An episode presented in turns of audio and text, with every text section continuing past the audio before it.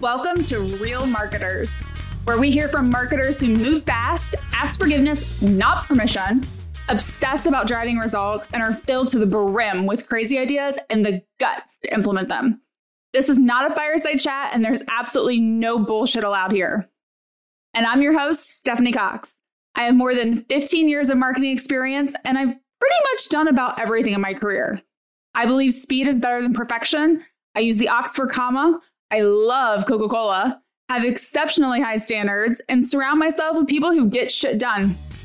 On this show, my guests and I will push boundaries, share the real truths about marketing, and empower you to become a real marketer.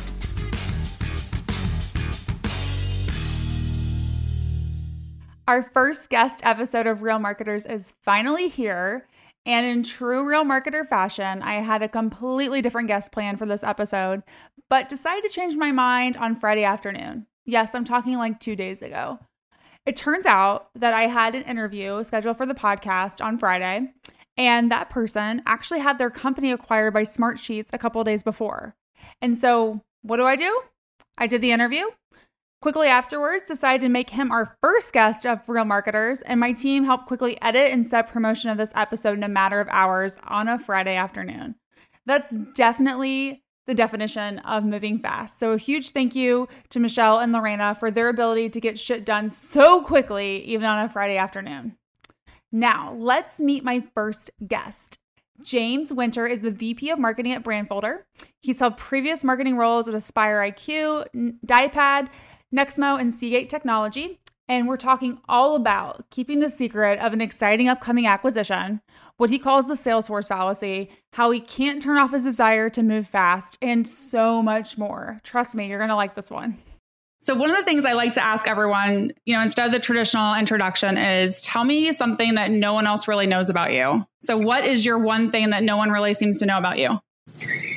Well, that's an interesting question. And the most interesting answer I can give will come with a caveat, which is that people who have known me for a while do know certain aspects of this. Um, but I grew up in a religious cult for the first 15, 16 years of my life and got out around the time of like my junior year of high school. I would not have guessed that. I can imagine that's had a really big impact on your personal life. Um, obviously, growing up and also probably as an adult too.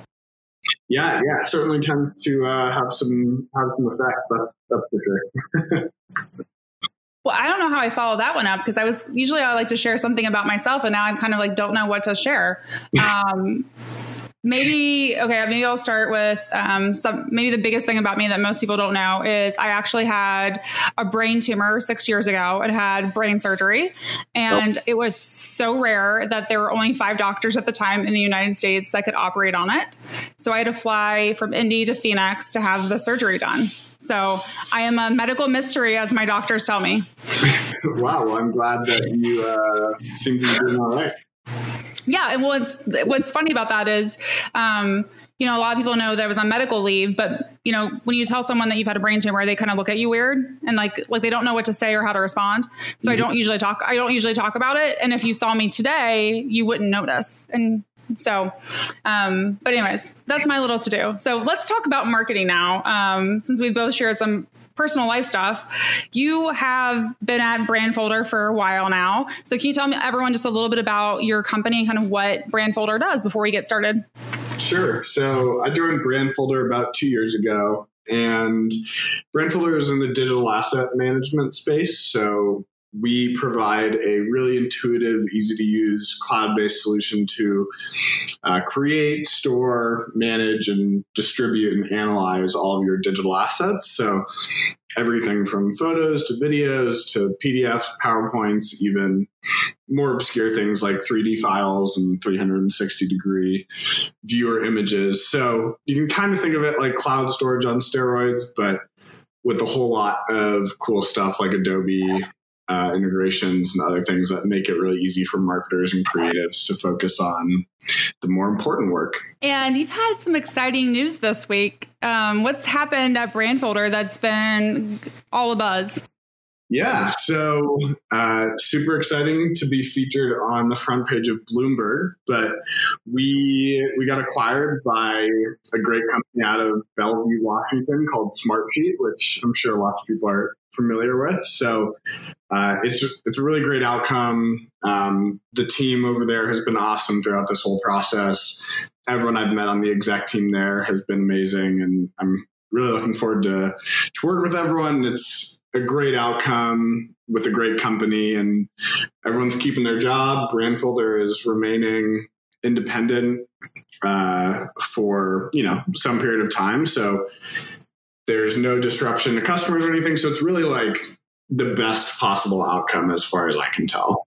This is my first time going through an acquisition while I've been at a company, so uh, it's been a huge learning experience. But I, I have to say, I thought uh, thought we could do a lot worse, and I couldn't be more excited to be joining the Smartsheet team. That's awesome. How much like fun or stressful has it been, like kind of leading up to that? You know, knowing that you were, oh, you know, involved to some extent during the process, and you know, it's as a leader, right? You know a lot more than the rest of the organization might know. So, how, talk me through kind of how that was.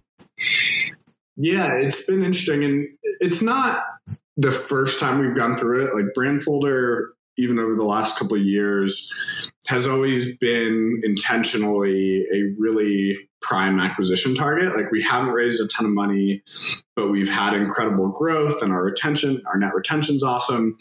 Our NPS is awesome. Customers love the product. And we, as a leadership team, really went back and forth for a while over the last year like do we raise another round do we just self fund our growth because we're cash flow positive um, so we had a lot of optionality and we'd had acquisition talks before and lots of investors were interested. So it wasn't um, it wasn't totally novel but this was definitely a very serious one. And um, I think the the overwhelming feeling was like when you know an exciting secret and you can't tell people, it's like you you're getting your significant other like this amazing gift or something that's super exciting and you like want to tell them and get them excited about it too. Yeah, no, that's how I feel like almost every Christmas on like Christmas, you know, when I buy the gifts for the kids, I'm always like, this is so cool. They're going to love it. I want to give it to them now. My husband's like, it's not Christmas, chill out. But I'm like, but. yep, exactly.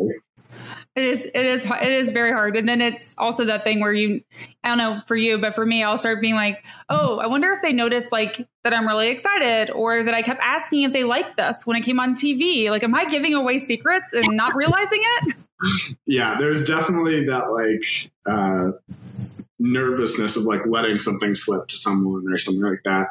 And I, I just had to like, you know, be careful about who is involved in what. Yeah, especially since Smartsheets is publicly traded, it adds another layer of complexity to it around keeping it quiet. That isn't necessarily the case with like if it was just another private company. Yeah, exactly. So you've had the opportunity to really build out a marketing team from like the growth stage.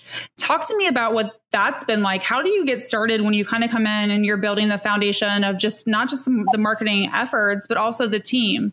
What have you done and learned from that process? A lot of my career, you know, aside from my first job, which was at Seagate, which, you know, is obviously a huge established company, has been at companies that were just getting started with the marketing journey in a lot of ways. So my first job uh, when I moved to San Francisco was at a company called Nexmo, which was about 30 people and didn't really have anyone on the marketing team. And I was hired there, and then we brought on leadership, and they built out a team, and uh, I learned a lot about what not to do in that period. and then, oh, I want to know all about the what not to do. So finish, and then we'll get back to that. I think the uh, I think the biggest mistake there was assuming that hiring someone who was at a big company knew how to build something that could sell to big companies. Like there was this assumption that just because someone had worked at a large company, like, you know, take Microsoft or Salesforce or whatever, and I actually call this the Salesforce fallacy, which is just because someone is successful in one environment, it means practically nothing as to whether they'll be successful in another one. And I think a lot of people make that mistake when they're hiring. So next was an interesting learning experience. And then I had the chance to go to Dialpad and I worked for a really amazing CMO there named Morgan Norman. And he built just the most incredible team I've ever worked on and super high performing and they all a lot of them still work together and a lot of them have gone on to do really awesome stuff but uh, i really got a great education in how to build a good team and what a, what a good marketing program looked like and then uh, i joined aspire iq to build out the marketing team for the first time so i got to take a lot of those learnings from dialpad and put them into practice. And uh, kind of the same thing at Brandfolder joined. They had had some different marketing folks, but never like a full fledged team or, you know, I guess what I would call like the best practices for hiring uh, a full on marketing team and leader. So it was really cool to come in and Brandfolder, when I joined, already had an awesome product that was getting better every month, a great sales team. And so everything, a great customer experience team, like everything was kind of primed for marketing to make a big impact. And we were able to do that because great product, great sales team, great support team, and the resources to hire a best in class B2B SaaS team. So uh, that's great to hear. And I know you can um, probably had a lot of successes and a lot of things that you're like, I wish someone would have told me this sooner. But let's get back to the Salesforce fallacy. I love that because I have the same belief, which is if someone worked at a large organization was successful and you bring them to a startup or a scale up, they likely don't know what to do. Or they don't understand the like resources that are available and it doesn't mean they'll be ultimate ultimately successful in that environment. What have you like in your experience what have you seen the biggest struggles for people that have hired from large companies and brought them into more growth stage companies? I think to an extent it depends on the role. So i think for salespeople the hardest thing is that when you're at an established company, you often don't really have to sell the company at all. You're just selling a product. And there's no validation stage that you have to get over. Whereas when you're at a company that no one's ever heard of and you know is smaller and doesn't have the same resources or brand equity already you not only have to sell the product you have to sell the entire company and the trust that this person or this organization needs to put in your product. So that's i think one of the biggest ones is like salespeople who would probably be killer enterprise reps at you know, Salesforce, for example, would struggle if they don't have that Salesforce name back. And uh, you know, I'm sure there and and the the other way goes as well, which is like someone who's a good startup, like grinding account exec, might not have the polish or know how to navigate certain things at the enterprise level like someone at Salesforce does.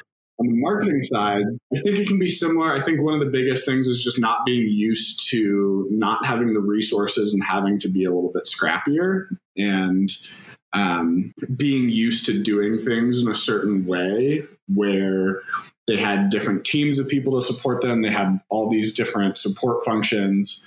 And now they're having to like really get their hands dirty and, and roll up their sleeves and like do something that maybe they haven't ever done in their career or haven't done since they were super junior. Like, you know, I still write website copy. I'm still making, I'm still involved in making collateral for the sales team sometimes. Like at a small company, you just have to do a lot. And some people who uh, are used to things being a certain way might not be ready for that. No, completely agree. I think um, I've seen that happen too in my career, and my I think it's partially, at least from my experience, what's been hard when you like from a sales perspective is you know as to your point, they're used to the name, right? They don't, I don't think they realize how much like the name Salesforce or Microsoft or any of these big players that really everyone knows has on the number of leads it drives, the quality of those leads, the sales process overall, right? You're not, you're selling more on, you know, are you a good fit for what they need versus like, should they even seriously consider you? And then I think you know, the other thing is a lot of times like reps at larger companies, they have a pretty set sales process, right? They're all trained on how to use it. Yeah, they have their own take on it, but it's kind of like, you know, we do X, Y, and Z during the deal. We have soul cons, and then you get to more of a startup or scale up, and you're like, hi, we're still figuring this out, and we're laying the tracks as the train is going at like 100 miles an hour, and we're probably going to change it like 10 times. I hope you like that. and not everyone does.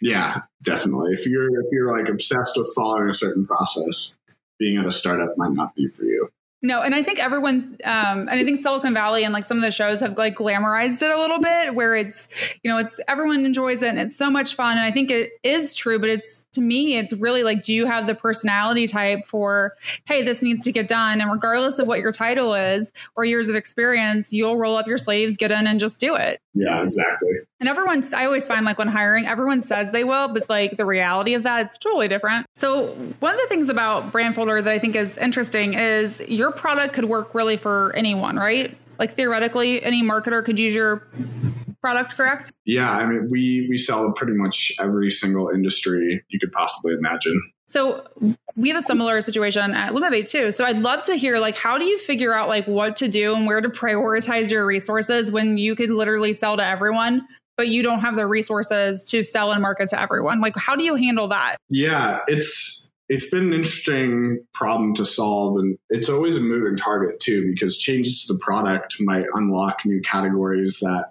were previously not a great fit for your segmentation. So when I joined Brandfolder, I had heard you know, anecdotally from people like, oh yeah, we do well with sports teams, we do well with, uh, you know, like whatever healthcare companies. I don't remember exactly what all of them were, but when I dug in and tried to look at the data in Salesforce, um, the, it, it kind of told a different story. Like, yeah, we had a lot of breweries as customers, but they didn't pay us that much. And the sports teams that we did have took a long time to close, and the sales cycle wasn't particularly smooth for the amount of revenue that they generated. So when we really dug in, um, and this is something I would encourage everyone to do if you don't have a really good handle on this, is uh, Clearbit makes a product that's just a batch upload. And so what you can do is export all of the domains from your Salesforce customer list or all of your opportunity data and upload that into Clearbit. And it's like 10 cents a row. So maybe a couple thousand bucks for a lot of companies. And it'll give you all of the industry, company size, like give you all of the data that you wish you had on these companies, and then throw that into a spreadsheet and just start taking a look at, um, you know, which types of things correlate with better sales cycles. Like what is the sales efficiency of a manufacturing company versus a medical company or which industry has the highest ASP or which industry has the better win rate or whatever. There's lots of metrics you should look at to try and determine what your ideal customer profile is. And it's really easy to get that data now with Clearbit. Well, I love that you just shared that example. That's one of the things I know um, you and I are part of Revenue Collective, and I love that you share sometimes are like these like really helpful, like quick little like, hey, you should use this to hack your website. I, it's just a great, helpful way to share additional content. So thanks for sharing another example of that. Yeah, maybe I'll make that my. I haven't talked about that one, so maybe I'll do one today. Yeah, I love that. Well, that, and that's to me like part of the reason why I reached out and wanted to get you on the show is I just find you have so many great takeaways, and I feel like you try so many different things and tend to move, you know, pretty fast in your efforts to drive results for your business, and that not all marketers do that. Yeah, I I can't really turn it off. Like I get really me either.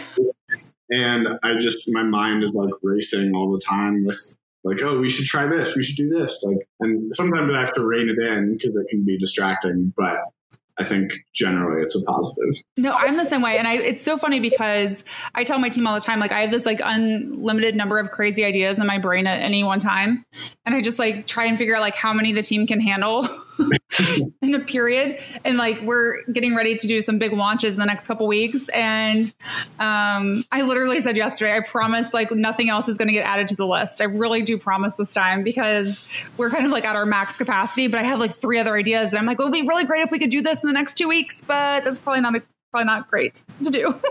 Yeah, one of the things I, I, really try to tell my team to like coach up on is managing up. So like if I'm saying something and saying this is a priority and we need to get this done, but then something else gets added to your plate, you need to let me know that what the trade-off is. Like tell me, okay, we can do that, but it's going to mean that this thing gets pushed out a few weeks later. And I really learned the power of that when I was a product.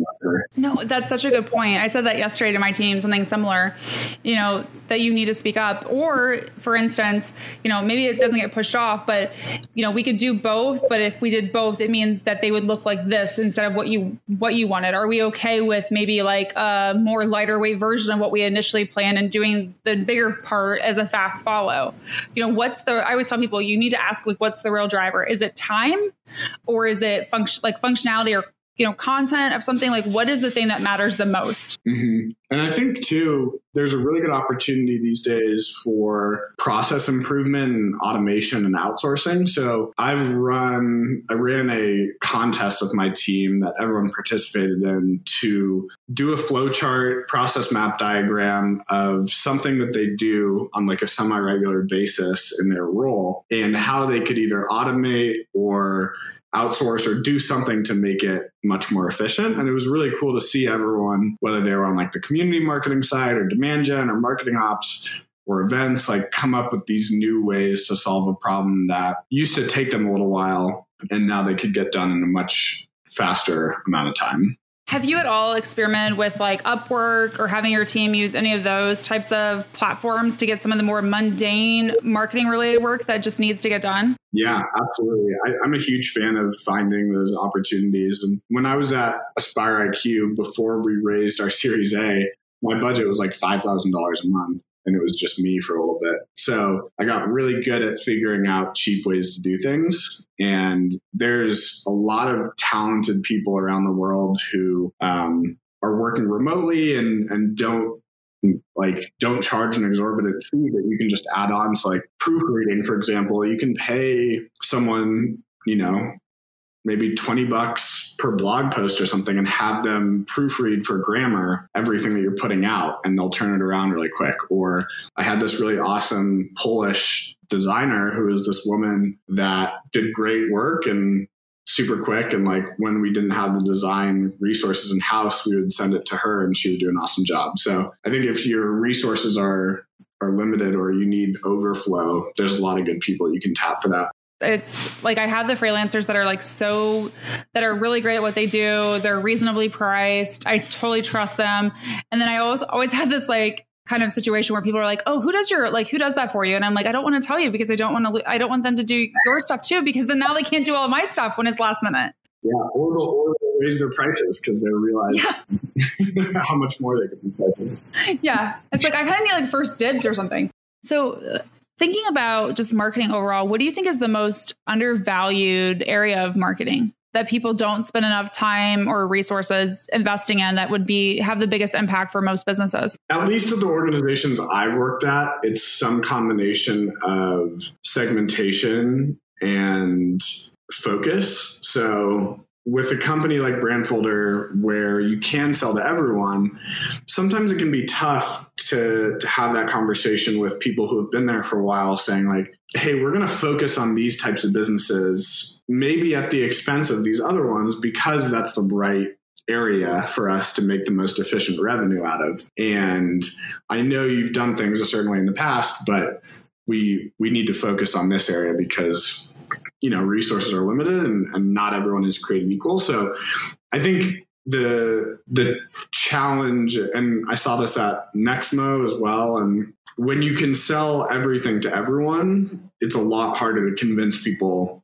not to do that and to focus on what's actually making you money. So i think getting a really good understanding of like what are the most efficient types of companies in generating revenue and what can you do to help accelerate those, even if it means not treating everyone the same. No, I think that makes a ton of sense. Now, one of the things I like to ask everyone, because if you've been doing marketing for any period of time, you've probably had something that has not went as planned and has, you know, either just failed a little bit or failed miserably. So tell me your story of something that in your career has not worked out as you had hoped and what you've learned from that. So other people cannot do the same thing. I think the biggest mistake that I made in my first time as a marketing leader at Aspire IQ was being too much of a yes man. And basically, the situation was like they would say, okay, here's your resources, and we want this. And I didn't really have the confidence or the the knowledge or expertise yet to be like, okay, that's great. Here's what you'll get for that. But if you give me this, here's what I can, here's what I think I can produce. So I think being more vocal in asking for things would have been helpful in that situation. So I think it's really important to find that voice and like speak up and say, hey, like you're asking for this, and that's not really a reasonable request with the resources we have. So if you want that, like we need this to do so, or there's going to be, you know, consequences in quality or speed or whatever it might be. No, I think that's such a great point because so many people, especially when they're younger in their career, don't know how to say no and they don't know how to say, like, your request is unreasonable. I was talking to a friend that's a marketer a couple weeks ago, and she was given these kind of really outrageous goals by her leadership team. And she was like, What do I do? I don't have the resources to do that. And I said, This was like on a Friday they had that conversation. I said, okay, well, this weekend we're going to put together a plan. Like, I'll help you. We'll put together a plan of what you need in order to do that. And you're going to tell them what you need in order to hit those goals. And then you get, when you do that, you get to have a conversation about, okay, when he sees all you need, whether it's, you know, additional help, it's time, it's commitment from them, you know, or money to do that tied to the goal, then you get to have a conversation about it and see like, okay, well, does the goal need to change or can I get the resources? Right. And it, it feels a little bit more productive sometimes than just saying like, hey, that's unreasonable. So that's one of the approaches I love to take with people is, hey, if you want to give me a really crazy goal, awesome. But let me tell you exactly how I need it and like write it all down so you can see I put the time and thought into it and see, you know, hopefully if we can kind of come to an amenable situation that's somewhere, you know, that meets your needs and is realistic. Yeah. And I, that's, I think something that a lot of companies could do a better job of is whether it's top down or bottom up, like coming to some reasonably data driven assumption. So when we go through the budgeting process and, and setting targets, like we have the sales targets from that the board sets and agrees to, and then we also have the reality of the budget.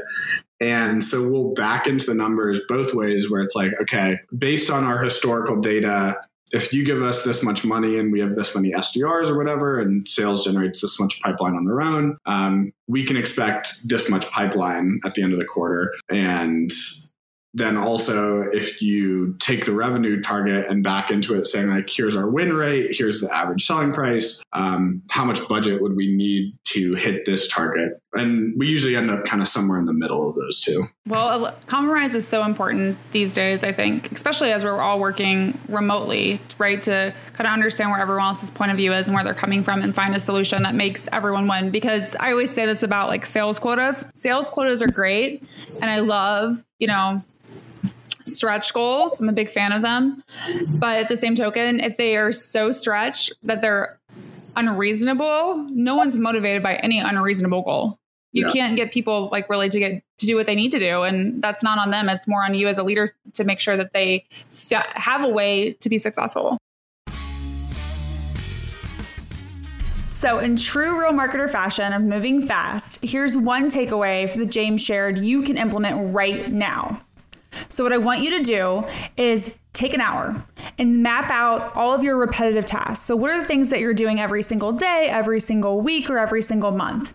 And really think about how many of those that you can automate. What can you take off your plate through automation? Or if automation isn't an option for some of them, can you get a small budget and use a platform like Upwork to outsource some of those repetitive tasks?